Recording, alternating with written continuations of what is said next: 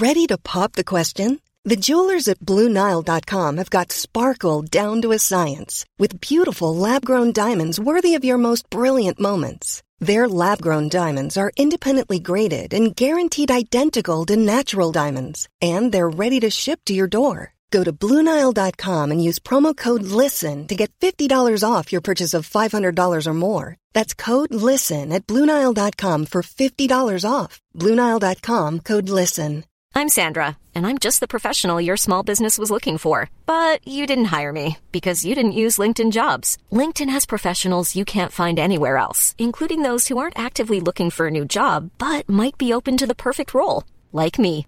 In a given month, over 70% of LinkedIn users don't visit other leading job sites. So if you're not looking on LinkedIn, you'll miss out on great candidates like Sandra. Start hiring professionals like a professional. Post your free job on linkedin.com/people slash people today. Hey, it's Ryan Reynolds, and I'm here with Keith, co-star of my upcoming film, If, only in theaters May 17th. Do you want to tell people the big news? All right, I'll do it. Sign up now and you'll get unlimited for $15 a month in six months of Paramount Plus Essential Plan on us. Mintmobile.com slash switch. Upfront payment of $45 equivalent to $15 per month. Unlimited over 40 gigabytes per month. Face lower speeds. Videos at 480p. Active Mint customers by 531.24 get six months of Paramount Plus Essential Plan. Auto renews after six months. Offer ends May 31st, 2024. Separate Paramount Plus registration required. Terms and conditions apply if rated PG. Hello and welcome back to Freedom Machines with Freddie Dobbs. I'm in a completely different location today. I'm actually for the next 10 days in Monica, my partner Monica's flat in Ipswich, which is a town on the east coast of England. So we'll be here bit of cat sitting and a bit of exploring the local area, which is a nice excuse really for a bit of a change of scenery, which felt like I've needed during these COVID times with all the difficulties that you have getting all the certification, the paperwork and stuff. It just feels nice to get a change of scenery and not have to worry. Although I am double jabbed now, and it has been two weeks since I've been double jabbed. So in theory, in theory, I can actually go on holiday without too much paperwork. But I'm just so happy to be in a a different location, bit of a change of scenery. I rode up the Bonneville probably about five or six days ago now, so we've already done our first couple of rides, Monica and I. I've been on a solo ride as well, and it's just it's just such a big difference because where I live in southeast London, it honestly takes it probably takes about 35 minutes absolute minimum to get anywhere where I would class as relatively nice countryside. And, and that is 35 minutes of non stop, boring, not pretty urban riding just to get outside the M25, which is the big motorway surrounding London, and get onto some nice roads. But here, here in Ipswich, it's three minutes to get to a beautiful, winding country road following along a river that eventually leads to the sea. It's five minutes to do that. And it's really opened my eyes what it's like just being a bit out of the city. It, it's a really nice lifestyle. It's much more chilled out. It just lends itself to that quality of life so much better. I really like it. So much so that hmm, I would actually consider I'd consider it. I'd consider moving out of where we currently are just to get a bit more space not just space for the property, but also where you physically live. I really like it, so I'm enjoying myself massively. But about a week ago, just before I left, actually, just before Monica and I left for Ipswich, we went for a ride into London. Rode in with the Bonneville, parked up at a motorcycle bay, and I locked the bike with a single chain, and through that chain, I put both of my helmets. Well, my helmet and Monica's helmets. And then we looped that chain with the two helmets through onto a bar. So the bike was attached to a bar with the two helmets through them. And I had, I actually had someone on YouTube messaging me. And they said to me, Freddie, I don't like to say it, but the exact, the exact motorcycle bay where you parked your motorbike, there was an attempted theft of a Honda Africa Twin on that exact day, about three hours later, and it was in the news. So I said, I thanked him. I said, thank you so much for sending this over. Incredibly interesting. And then I got onto Google and had a look. And it's true. I had a look at the pictures. It's exactly the place. And I'm reading this from the Daily Mail. Exclusive. The moment a cyclist confronts an angle grinder wielding uh, confronts angle grinder wielding thieves as they try try to steal a thirteen thousand pound motorcycle off an East London street in broad daylight. Uh, it's. Do you know the worst thing?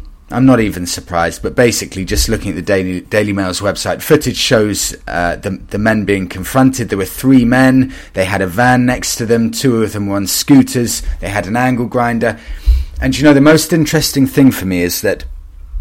See if I can find it. I'm watching a video of it now, and it's just broad daylight, two guys on mopeds. And the interesting thing for me is that the Honda Africa Twin had three locks on it. They'd managed to angle grind through two locks, but they didn't have enough time to angle grind through the third lock before people were calling police and a crowd had formed. So they ended up, I don't know why they do it, but they ended up pushing the Africa Twin onto the floor, but they didn't manage to steal the bike. And I can see here, there's still a lock on the bike, but the locks attaching the bike to the security bar, which is anchored to the ground, they're cut, they're gone. But there's still another lock on the bike. So, three locks.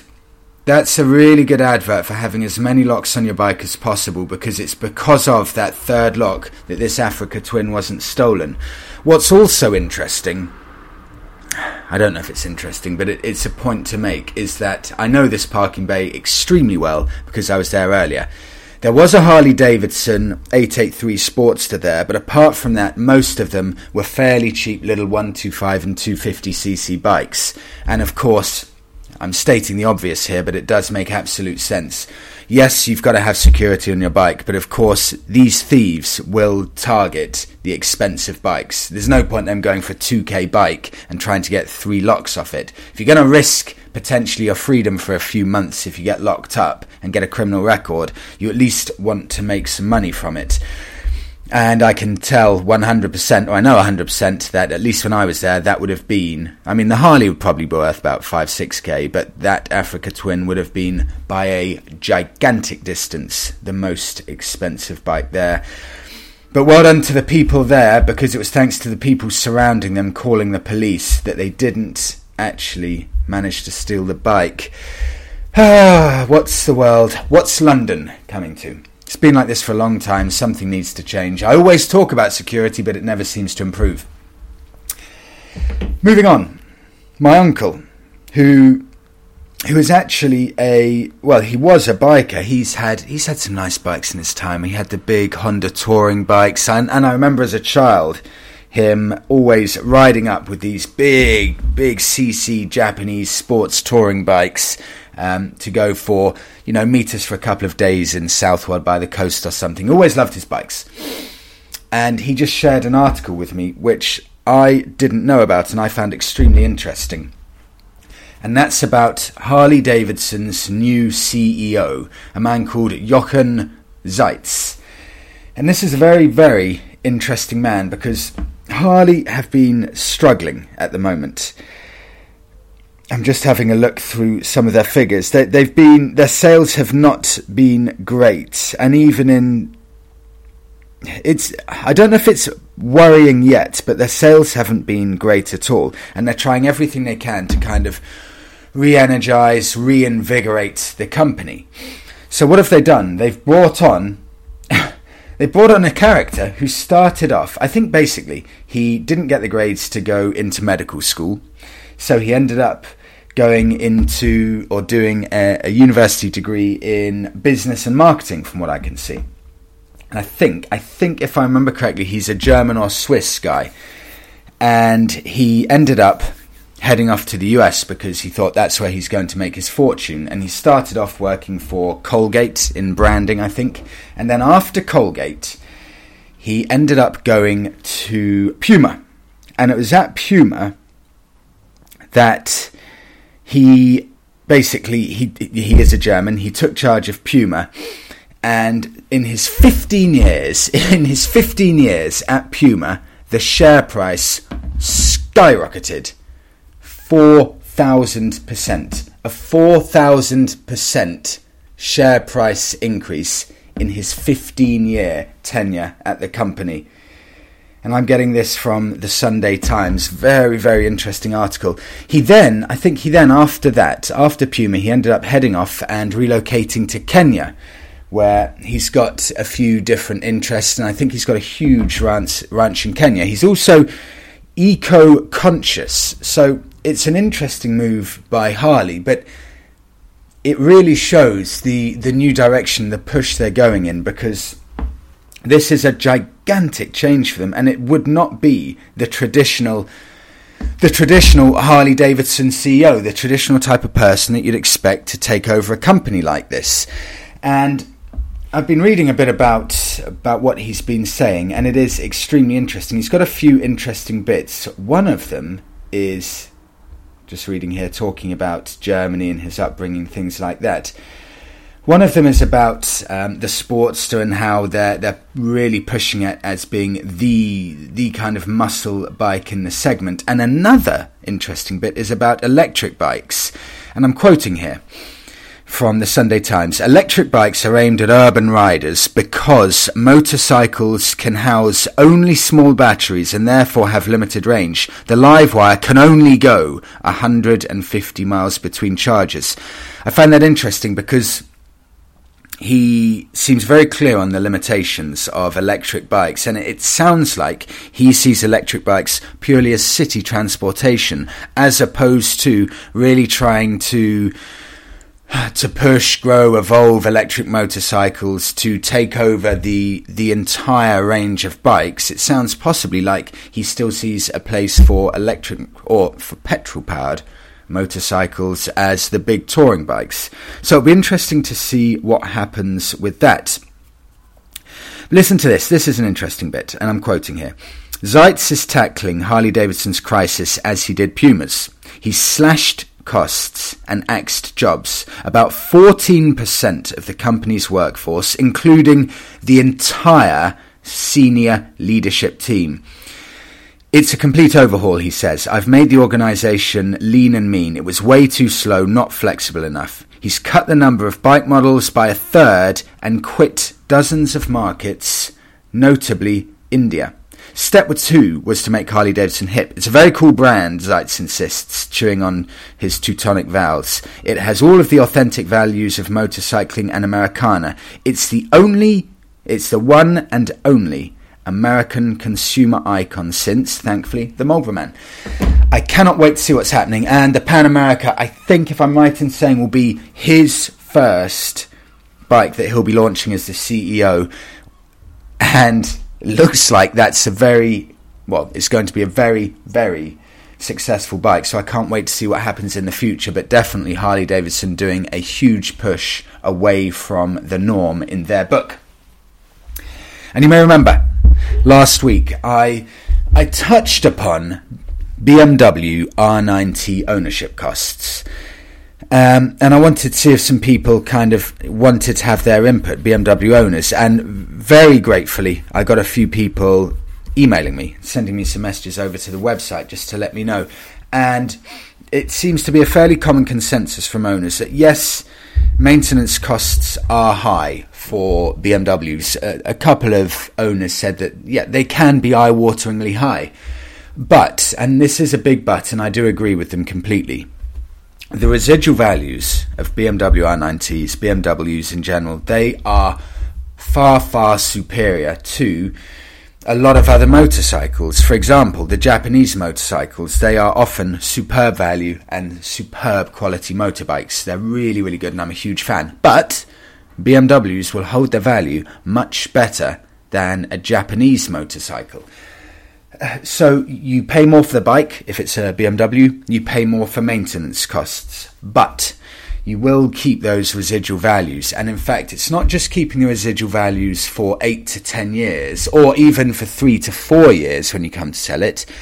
In eight to ten years, they'll still be great. And even if you like to keep your bikes for a gigantic period of your riding life, whether that's 20 or 25 or 30 years, the residual values are quite mind blowing how well they they maintain their value. If you get, especially one of the popular models, let's say the R9Ts, things like that, they they drop very little in value. And if you look at the history, if you look at the old model, I think they call them the BMW R100s, those types of bikes. You know the bikes that they love to cafe racer, the really classic looking bikes. Still worth a huge amount of money. They're some of the most desirable classic motorcycles, most in demand motorcycles that you can get. So, yes, you're going to be paying more for your BMW and maintenance costs, but as close as possible, nothing's a guarantee in this world, but you are going to be guaranteed that you have a bike that's always worth a considerable chunk of money for however long you decide to keep it. And another owner did touch on a point, uh, saying that it may make the.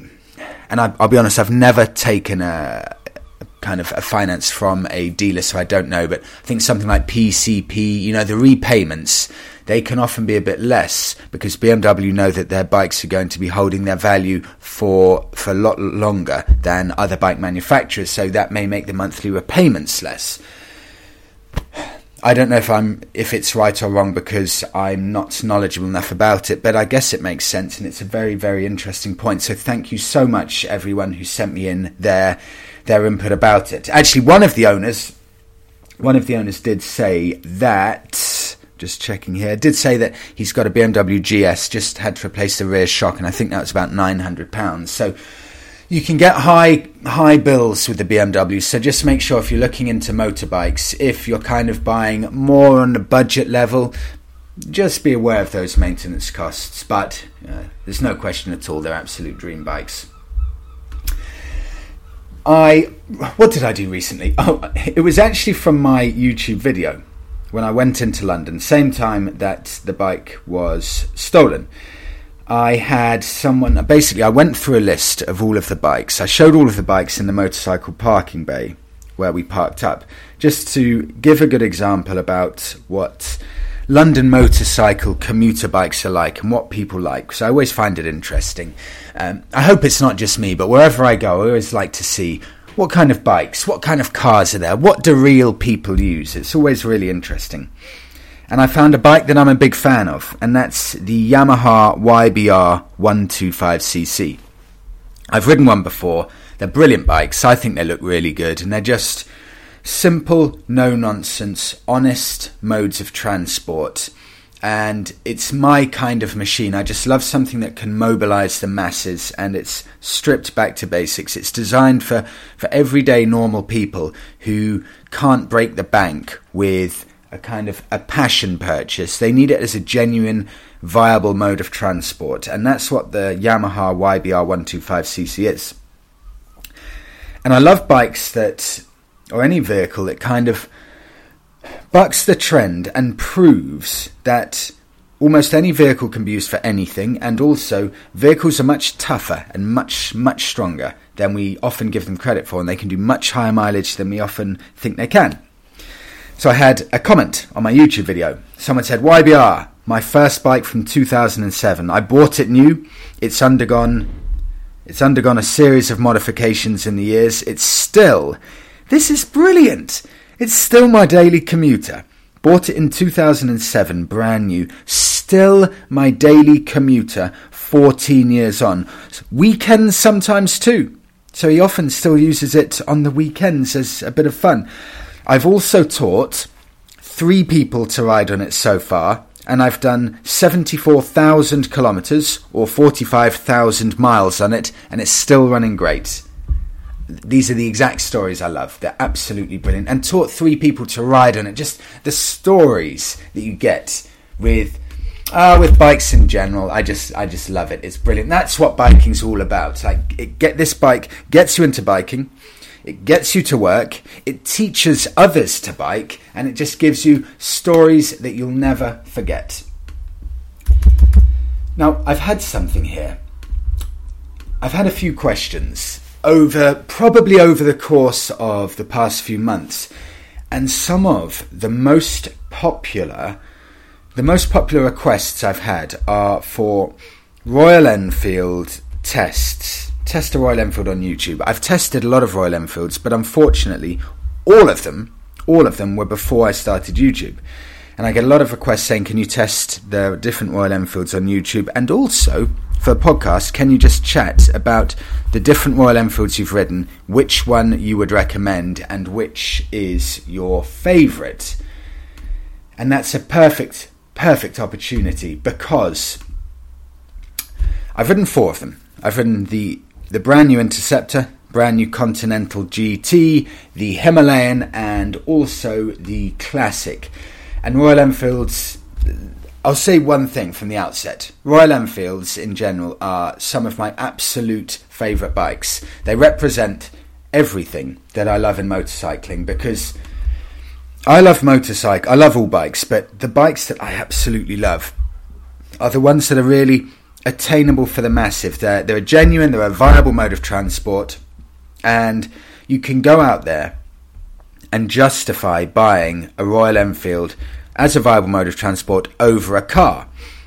But when you're looking at a motorbike over probably over about £9,000, eight or £9,000, it's hard to justify it with common sense over a car because it's very close to the price of a budget car like a, a Dacia, for example. But when you're down below about 6k, let's say between 4 to 6k, you're saving gigantic amounts of money on a car, and also it's, of course, the added ease of filtering through traffic, commuting, and things like that. So it's a viable mode of transport. Whereas once you get up to the, the more expensive premium bikes, the, the Bonneville T120, the R9Ts, you know, the big touring bikes at 12k plus, 10, 12k plus, it's more of a passionate purchase, and I completely get that, and I, I would do exactly the same. Um, my point just is that these Himalayans or these Royal Enfields, not only are they they bikes, they're bikes that are really genuinely really cool, but also they are they make financial sense and they open up biking to the masses, and I really like that about them. So, if we look at them, the Interceptor and I tell you what we're going to do first. Let's do the Interceptor and the Continental GT because these are the headline making bikes. The 650s, same engine, roughly pretty much exactly the same. Just the Continental has the clip on bars, slightly harder seat, and it's just it's the cafe racer version. And if you're looking at the Interceptor, brand new, 5,899. They're still the thing I love about them, since they came out, they're still not going up that much in value. Obviously, with inflation, things like that, they always have to, but they're still staying below 6,000. And right from the off, six, four, £5,900 for a Royal Enfield Himalayan is a Royal Enfield Interceptor is absolutely superb value. And if I look online now for an Interceptor, 5,900 brand new or used I I almost can't believe I'm saying this. I just need to make sure I've got all of the correct details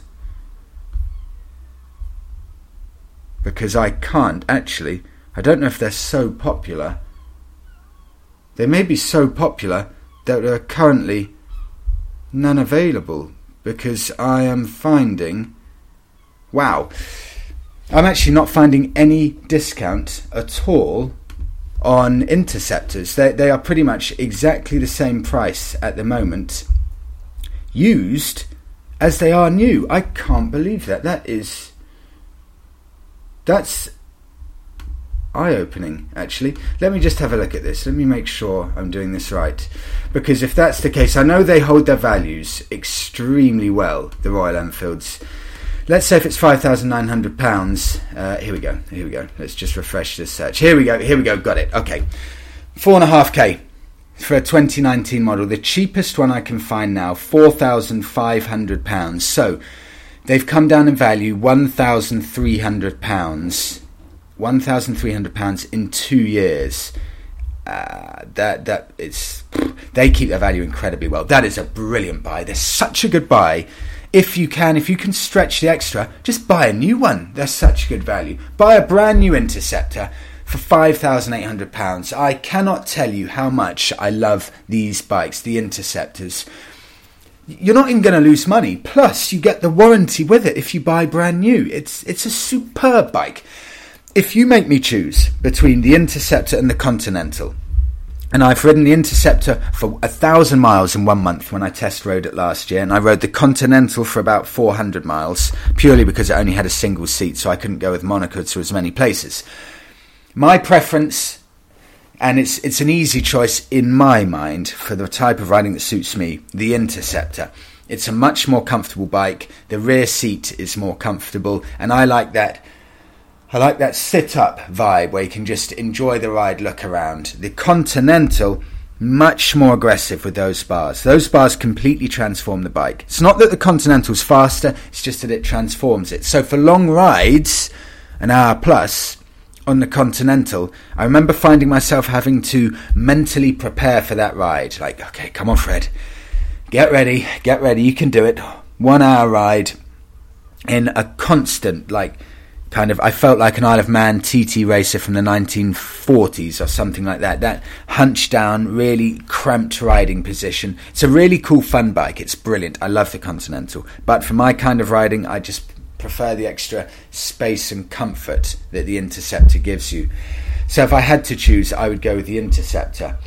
But the Continental itself is still great value. £6,099. Just edged up over the 6k mark. It's about, it's probably about three, two, £200 more than the Interceptor. And if you look at used prices for the Continental, In fact, actually, yeah, used prices for the Continental, of course, they've got the older model Continental as well, and I'll get onto that in a second. But for the 650 Continental, used prices come in at. Let's have a look at this.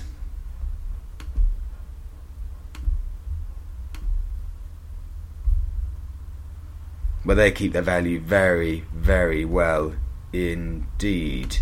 They're keeping their value just like the interceptors, the Continentals, it's it's quite interesting. You're not going to get a massive amount off those at all. I'm seeing about five, six hundred pound reduction from what I can see at the moment. So again, if you can stretch the extra money and also maybe even just get get the finance from Royal Enfield itself, walk into a Royal Enfield dealership, just get them to sort the finance as well. Just get absolutely everything sorted in one place just for complete ease of mind.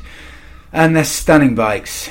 I'm on the website now, the Interceptors, they've got a great new colour scheme available. They really are stunning. If you're looking at the Continental 650, bear in mind that unlike the Interceptor, the Continental GT has been out for a few years in the UK at least. It's been out for about six years, but it had the 535cc engine so it won't be as fast. It's 29 horsepower as opposed to, I think, about 44 horsepower for the Interceptor and Continental GT650. But if you look at the 535cc Continental from 2015, you can get one of those for £3,500 with about 4,000 miles on the clock. They look superb. They're brilliant, brilliant looking bikes. They're not a million miles off the 650 engine.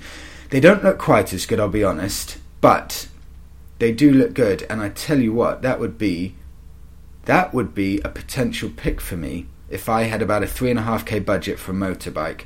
I would be seriously considering that. Let me talk about power quickly, because if you're looking at one of these 650 twins Royal, Royal Enfields with about 44 horsepower, if I remember correctly, it is plenty of power riding around. I, I rode, I've ridden over one and a half thousand miles on them. I never ever had an issue. The power is brilliant. It's the perfect amount, really. It really is. It's very close to the perfect amount of power for real roads, and you can push it to the limit. And biking's more fun at the limit. So I remember so many times, you know, you're pushing, you're getting it right up to the top of the revs, quickly changing to keep the power there. You've really got to think about it. It's so engaging because if you, for example, if you make a slightly wrong gear change or you stay in a gear a bit too slow amount of time, you may then have to drop back. And every gear change is important. Every time you change, the exact point at which you change is important. It's so involving. Because of that amount of power, you want to eke out every single horsepower from the engine, and it makes it incredibly involving. Every time you get to a bend, every roundabout you go around, you want to be at the exact right line for that bend or that roundabout. Because if you're not at the right line for that bend or roundabout, you're going to lose time, you're going to lose speed. And it, I cannot tell you how involving it is having a bike like that. Whereas, for example, my old Triumph Speed Triple with 130 horsepower, you get lazy. You do, because you can go into a bend in a corner, you take it pathetically badly, like I often do, it doesn't matter because you'll be up to 100 miles an hour in about three seconds before you know it. But it's very, very different with the Royal Enfield 650s, and I, I really like that about it. But there was one time when I was riding the Interceptor and I was with a friend of mine. He was on his Kawasaki Z900 with about 130 horsepower, and I was on the 44 horsepower, I think it was the Continental GT. And 90% of riding is absolutely fine. I was keeping up perfectly, and I thought, well, this is perfect, no issue. But we were coming out of one roundabout, uh, and on the bends, it's fine, you can keep up. But out of the roundabout, he decided to accelerate as hard as he could, and I accelerated to try and keep up. And he was beyond the horizon, beyond the horizon within about 10 seconds. I actually couldn't see him. So if you're gunning it on fast sweeping bends or open straights, you'll be left extremely quickly by probably any bike with more than more than about 70 60 or 70 horsepower you will be left very quickly because that extra horsepower does make a difference. But that is no reason not to buy these bikes. They're absolutely superb. I can't recommend them highly enough the Intercept would be my pick, but they're both amazing. Some of the most fun, just pure riding pleasure I've ever had. And here's here's a curveball for you. A bike that's four thousand eight hundred ninety nine pounds, five hundred cc. For me, one of the coolest looking bikes on the market. Ridiculously old school in the best possible way, and that's the Royal Enfield Classic 500. It's not a bike that a lot of people consider, but it's superb value, and it looks it just takes you back in time. I rode one briefly a year ago, and it's just absolute pure riding pleasure. It's you feel like you're back in the 1950s. It's not powerful, but it's got enough power to enjoy. And on the winding country lanes, I was riding around with a few other Royal Enfield owners. I could not have had a better time. You don't want any more power. The thing with power is, if you're riding around with friends on similarly powered bikes, it's perfect. So if I'm riding around with a whole load of other Royal Enfield classic owners, I don't want any more power. That's perfect. The only reason you want more power is because everyone else is, is getting 100 horsepower plus bikes that make you look like a fool.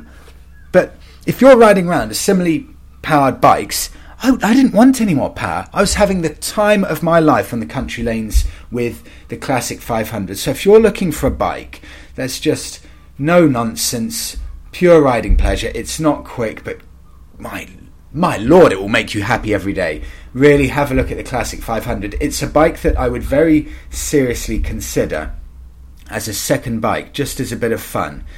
And at about £4,800 brand new, or let me tell you what the price of these is secondhand if I can find one.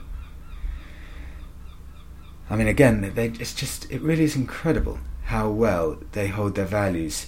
Let's have a look at this, the Classic, which is very similar to the Bullet. You can get a Royal Enfield Classic used for about £3,600 and actually brand new they're about 4500 so they come down in value they come down in value about about £900 in two years. Or the second cheapest, the second cheapest Royal Enfield Classic that retails at about 4.5k new, the second cheapest is £4,200. It's incredible. Absolutely incredible value. In fact, here we go. Brand new. Brand new you can get, if you go for the basic colour, brand new you can get a Bullet 500, Royal Enfield Bullet 500 for £4,200. That is mind blowingly good value. Mind blowingly good value. I'd really consider that. Used prices, I don't even know how that works. The used prices are the same. 2013 Royal Enfield Classic, 27 horsepower, 6,000 miles, £4,200. £4,200 for an eight year old bike, or you get a brand new one for £4,200. Have a look at those. Have a look at the the Bullet 500s. If you're just up for a bike that is completely simple, ma- makes you feel happy every day, you, you, cannot go wrong with those. I love them. I'll, I'll tell you something, and I'll be completely honest with you. When I was out on a ride with a few Royal Enfield owners, one of them had a, a bike on test. It was a two year old classic 500, and I was lucky enough to ride it, and it's amazing. But I don't know if there's something wrong with the battery, but he said he couldn't get it started with the key ignition, so he had to kick start it. That's right. A, t- a brand new bike, these bikes, they come with kick start. I think they still even do, but at least as far as I know, and I do know this, a two year old one had a kickstart. Imagine that! A brand new bike with a kickstart. Incredible. I don't know why it makes me love it even more. And the final one, in fact, I'm running over a bit, but let me get on to the final one. This is a bike I, as with all of them, absolutely love. The Royal Enfield Himalayan 440cc bike, £4,600 for the cheapest base model bike. This bike blew my mind. It's got about 24 horsepower. It comes as standard with crash bars on the side, and it is built to traverse the Himalayas. I cannot imagine a cooler bike than that. On the roads, it will get to 70, 75 miles an hour. On the motorways, no issue. At, well, no issue at all. It will get to 70, 75. It won't go faster, but it will get there it's a bike that feels completely agricultural. There's nothing refined, there's nothing fancy about it. It's actually got a compass built into it, just for a bit of extra fun. The brakes aren't brilliant, and I'm saying all of that, and I just don't care. It's I, I took it on long road trips. I took it green laning. It's the most fun possibly along with the Mutt Mastiff, it's the most fun I've ever had green laning off roading in my life. And the reason being, it's a proper rugged bike. It comes as standard with a crash bar. It's got the high suspension. It's it's not too heavy. It's not super light, but it's not too heavy. And at £4,600, with the rugged nature of it, you don't care if you drop it. You can manhandle it. It's, it's actually funny if you drop it. It's the kind of bike that looks better dented. If something breaks, it's going to be cheap to maintain. It's going to be simple and easy to maintain. I can't recommend a, a bike for fun with a bit of off-roading more than the Royal Enfield Himalayan. It's it's a bike that I, I would really genuinely hand on heart love to own, and I've actually now said that about every single Royal Enfield I've just been discussing. It's it's just when I was off roading that Royal Enfield, and you can go touring on it, no issue. I know people touring the world on it. You can go touring on it. That's that's hundred percent. You can go anywhere. That bike will take you anywhere. But then you can also take it off roading. And I remember just off roading it, I could point it in any direction, and it would just get there. And I took the exact same to the exact same spot. I took the Triumph 1200 XC off roading, and it was the exact same slope that I was smashing through on the Himalayan. And I took the, the £12,000 Triumph 1200 XC there, and I didn't have the, the guts to take it down and then back up the same slope. I didn't have the guts to do the same with the Triumph 1200 Scrambler. One, because it had dual sport tyres, I didn't trust it would make it back up the other side. Two, and two, the big one, it's too damn nice it's too nice a bike. I was scared to damage the big Triumph Scrambler. I was scared to damage it. I was scared that manhandling may. I mean, it's a tough bike, but it just felt too nice. Whereas the Himalayan, I was just ripping it around the place. And also, the 1200 Scrambler, the reality is, it's of course, it's way too much horsepower for off roading. That bike is a beast. Whereas with the Himalayan with 24 horsepower, so I was redlining it while off roading, and you have no idea how fun it is being able to redline a bike while off roading. It transforms the experience when you can manhandle it like that. The best bike I've ever I've ever ridden for off roading. It's superb. And that's it. I've gone a bit over today, but thank you so much for listening to this week's episode. Have a brilliant week, and I'll see you in the next one. Planning for your next trip? Elevate your travel style with Quince. Quince has all the jet setting essentials you'll want for your next getaway, like European linen, premium luggage options, buttery soft Italian leather bags, and so much more. And is all priced at 50 to 80% less than similar brands. Plus, Quince only works with factories that use safe and ethical manufacturing practices. Pack your bags with high-quality essentials you'll be wearing for vacations to come with Quince. Go to quince.com/pack for free shipping and 365-day returns. Imagine the softest sheets you've ever felt. Now imagine them getting even softer over time. That's what you'll feel with Boll and Branch's organic cotton sheets. In a recent customer survey, 96% replied that Boll and Branch sheets get softer with every wash. Start getting your best night's sleep in these sheets that get softer and softer for years to come. Try their sheets with a 30-night guarantee. Plus, get 15% off your first order at bollandbranch.com. Code BUTTERY. Exclusions apply. See site for details.